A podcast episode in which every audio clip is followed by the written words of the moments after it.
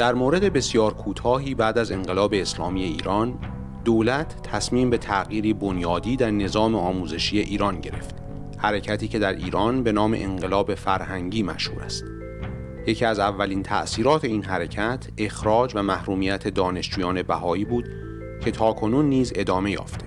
به نظر من این مورد محرومیت جوانان بهایی از تحصیلات عالی در ایران شاید ملموسترین و مشهودترین جنبه یک تبعیض غیر انسانی است از چشم یک دانشگاهی.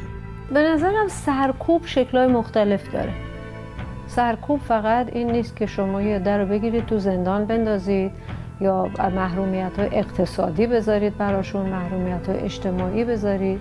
یکی به نظر من از مهمترین اشکال و روش های سرکوب نظام های توتالیتریان تمامیت خواه اینه که فکر کردن رو از فرد بگیرن. فکر کردن به این معنی که فرد قدرت سوال کردن نداشته باشه اصلا سوال به ذهنش نیاد قدرت تفکر نداشته باشه قدرت شک کردن نداشته باشه چون شک کردن پایه تفکره. من دیدم چهار سال اول انقلاب رو من در ایران گذراندم. و دیدم که چه اقداماتی داره میشه برای اینکه در همون قانون اساسی جمهوری اسلامی تبعیضاتی رو بتونن براش جا باز کنن.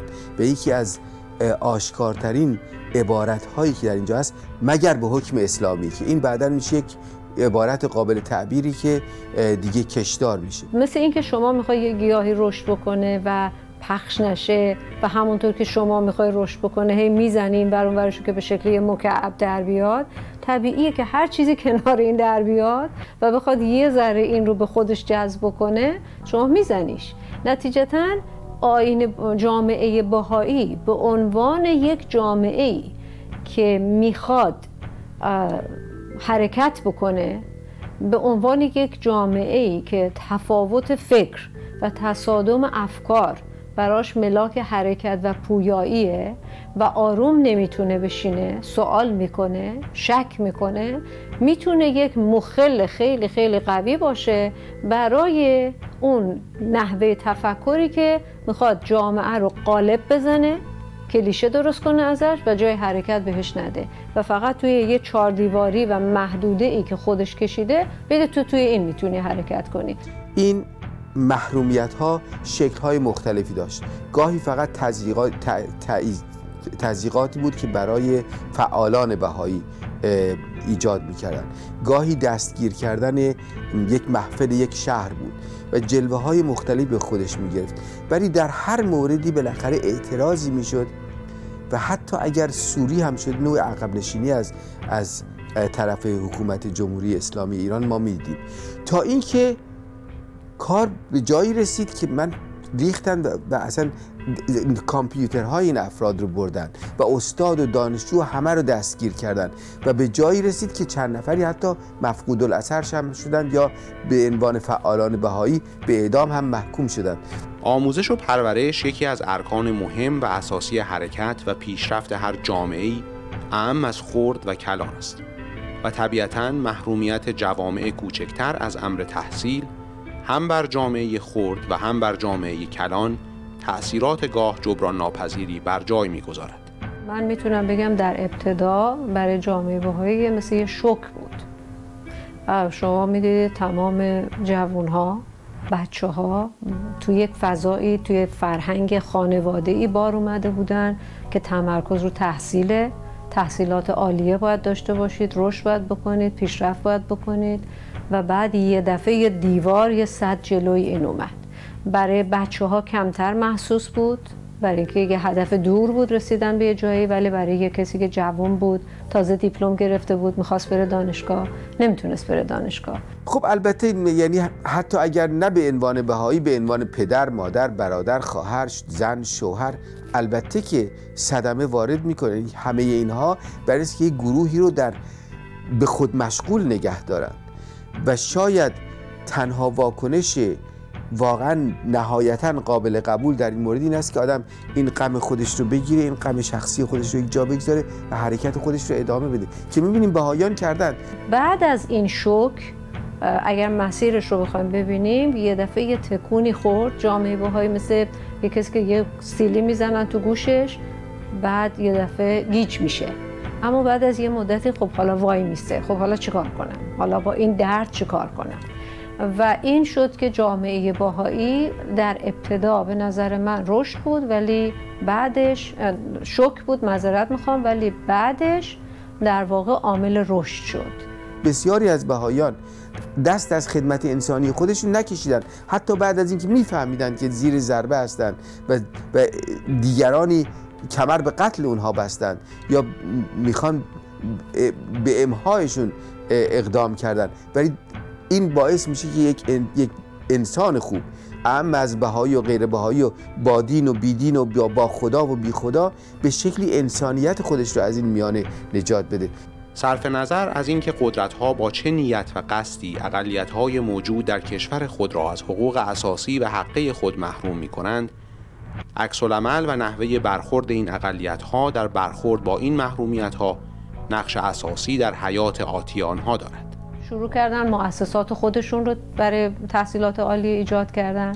به این ترتیب که بچه ها حتی مواردی که نمی‌تونستن مدرسه برن متفرقه مجبور بودن امتحان بدن بقیه یادشون می‌دادن درس می‌دادن به همدیگه کمک می‌کردن.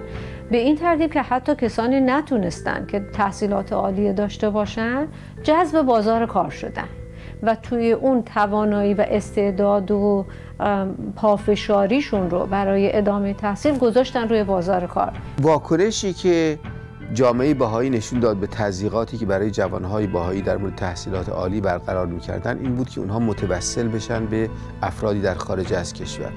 بسیاری از ما که مسندها و کرسی های تدریس داشتیم در دانشگاه مختلف این رو درک کردیم که نوعی اضطرار در اونها هست و نوعی یعصی که ممکنه جوانی رو فرا بگیره و تمام زندگی او رو ویران بکنه. و از اینجا بود که خب برای خودمون بسیاری از ما این وظیفه رو قائل شدیم که من باید به این شخص کمک کنم. به همین فرد به همین فردی که برای من یک ایمیل فرستاده و این این تقاضا رو از من داره. بازسازی از جنبه های متفاوت بود. یکی این بود که خودشون مستقلا یاد گرفتن درس بخونن. متکی به نفسر باشن. مؤسساتی که تأسیس شد خیلی قوی تر شد افراد اگر نتونستن درس بخونن تو جاهای دیگه تونستن تمرکز بذارن. و این سختی ها فقط بحث درس نبود شخصیت ها پخته تر شد آب دیده تر شد با یه جوانی که فارغ تحصیل مؤسسه علمی باهایی بود صحبت می‌کردم گفتم تو چه احساسی داری؟ گفت من در مؤسسه علمی فقط درس نخوندم. هویتم شکل گرفت. هویت اخلاقیم هویت روحانی و شخصیتم قوی تر شد. اینا به نظر من جنبه است که باعث بازسازی میشه. جامعه بهایان ایران در پی محرومیت جوانان بهایی از تحصیلات عالی تصمیم به ایجاد مؤسسه‌ای به نام دانشگاه علمی آزاد گرفت. این مؤسسه در زمانی بسیار کوتاه توسط دانشگاه های مشهور دنیا به رسمیت شناخته شد. مؤسسه‌ای که ما اکنون به نام BIHE یا Baha'i Institute for Higher Education می‌شناسیم. اولین به نظرم انعکاس جامعه جهانی علامت تعجب بود. برای اینکه بی سابقه بود. چنین مؤسسه ای تو خونه ها تشکیل بشه. دانشجوهاش می‌دونن مدرکی نخواهند داشت می‌دونن امیدی نخواهند داشت. اونایش که مدرک داشتن از کار اخراج شده بودن. ولی با وسیله درس میخوندن استادا بدون هیچ گونه چشم داشتی درس می‌دادن. با دل و جونم درس می‌دادن مثل اینکه داره به بچهش درس میده. و این تعجب برانگیز بود شگفت انگیز بود برای جامعه جهانی. اونایی که البته در ارتباط بودن اونایی که میشنیدن. کمیته های دانشگاهی بودند که نوشتن در گزارش هاشون که ما نشستیم و فکر کردیم به سرنوشت این جوانی که مثلا توصیه شده به این صورت به ما هیچ مدرکی هم نداریم. ولی حس می‌کنیم. برداشت اقلانی ما این است که این جوان اگر در یک فضای دانشگاهی قرار بگیره زندگیش به ثمر خیلی بالاتری خواهد رسید. من فکر می‌کنم همیشه عکس العمل جامعه جهانی هم تحسین برانگیز بود هم شگفت و تعجب بود باهاش. و هم اینی که امکان دادن. گفتن خیلی خوب. حالا یه کسی که این همه محروم بوده ما بهش امکان میدیم.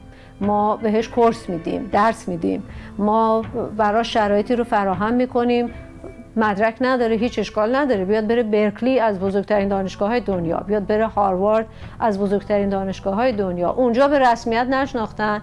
من یه امتحان می‌کنم.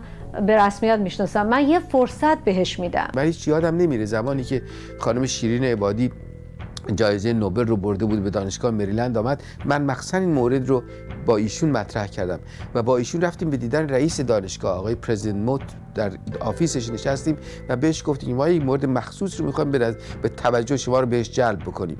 و اون مورد دانشجویانی که در ایران دارن محروم میشن از تحصیلات و به شکلی باید گواهی ما رو بپذیرید برداشت نامه نوشت که من از همین الان میپذیرم که اگر اگر استادانی در این دانشگاه سه تا استاد در این دانشگاه که واقفن و وضعیت ایران رو می‌شناسن یا ایرانی هستن یا غیر ایرانی با فرهنگ ایران آشنا هستن گواهی بدن که فلان کس در حد لیسانس یا فوق لیسانس دکترا امر دیگری است.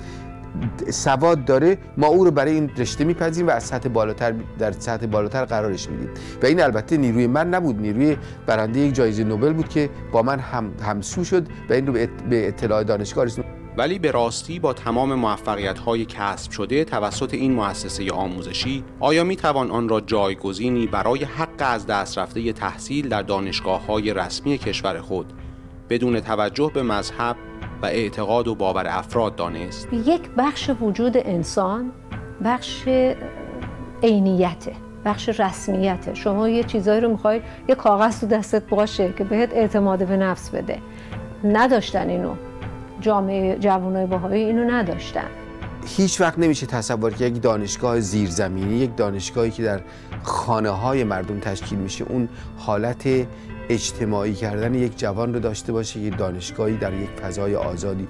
خب یه عدهشون اومدن برای خودشون عنوان کردن که خب نداریم عوضش ما خیلی چیزهای دیگه داریم استقلال داریم چی داریم چی داریم. یه عده واقع بینتر بودن گفتن بله نداریم ولی اینا رو داریم. حالا سعی می‌کنیم فقط استفاده کاربردی داریم. ولی یه عده حتی یادمه در ابتدای تاسیس مؤسسه علمی اصلا باور نداشتن.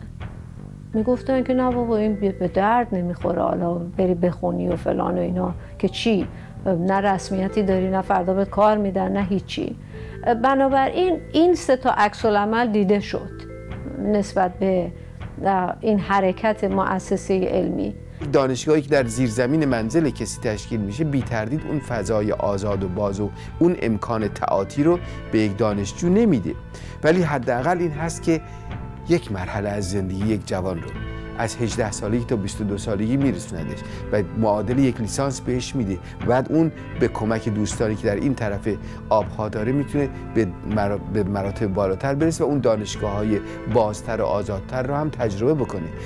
من فکر می‌کنم ولی در فقدان فضایی که برای تحصیلات عالی رو برای یک جوان بهایی در ایران غیر ممکن کرده به هر حال این بهترین چاره است. درس گوش کردن سر کلاس رو هر هفته سر کلاس رفتن رو دلهوره ها رو استراب ها رو همه اینا رو به هر حال تجربیاتی است که هر جوانی می‌خواد داشته باشه. ولی الگویی که تو مؤسسه علمی بود به نظر من یه الگوی خاصه. یه الگویی است که افراد چه معلم چه دانشجو خودشون رو تجربه می‌کنن ظرفیت های خودشون رو سخت کوچی خودشون رو استقلال نفس خودشون رو. و اینکه آزادگی. من چقدر وابستم که یه محرک های محیطی منو تشویقم بکنه ترغیبم بکنه جلو برونتم یا اینکه خودم خود انگیخته باشم. این خودانگیختگی شاید توی دانشگاه های بیرون کمتر باشه.